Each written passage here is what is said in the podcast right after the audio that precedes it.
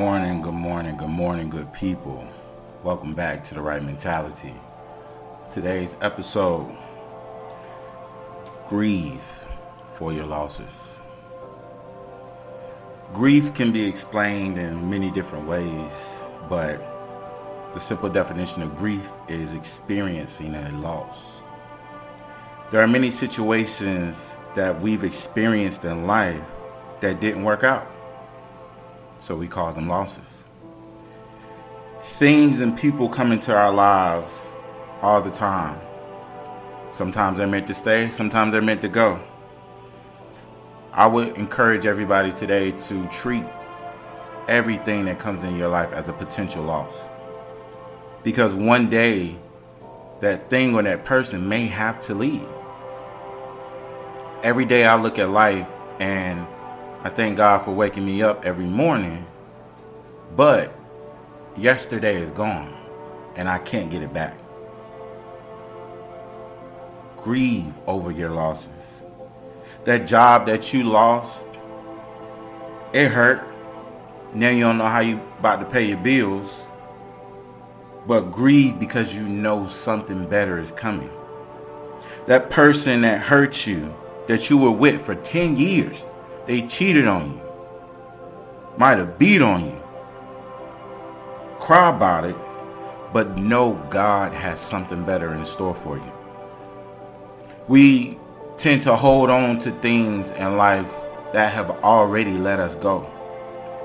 We want to hold on to people that have did us wrong, people that have harmed us, that have hurt us. And we want to hold on to that. But they've already let us go. Let go of that. Let go of that loss. Grieve over those losses, but know better is always around the corner. There's a saying that when one door closes, there's always another one right around the corner to open. Have the courage to move forward past that pain. I know it hurts. I know it feels like somebody punched you in your face, but you got to let it go. I'll tell you this, good people. Cry, but keep walking. Feel that pain, but keep moving. Fall down. But I'll tell you one thing, you better get back up. You have to get back up. You have to keep going. Look at your losses and tell your past, I am not coming back to you. That depression that you were in, I might have been there, but I'm not coming back to it. That sickness that I had a year or two ago, I may have been there, but I'm not coming back to it. Treat everything in your life as a potential loss. Grieve over it. Cry about it. Sit at home a day if you have to, but you have to let it go. It's a loss. Let it go. Let go of the past and get ready to embrace the new. Embrace the future that's set out before you.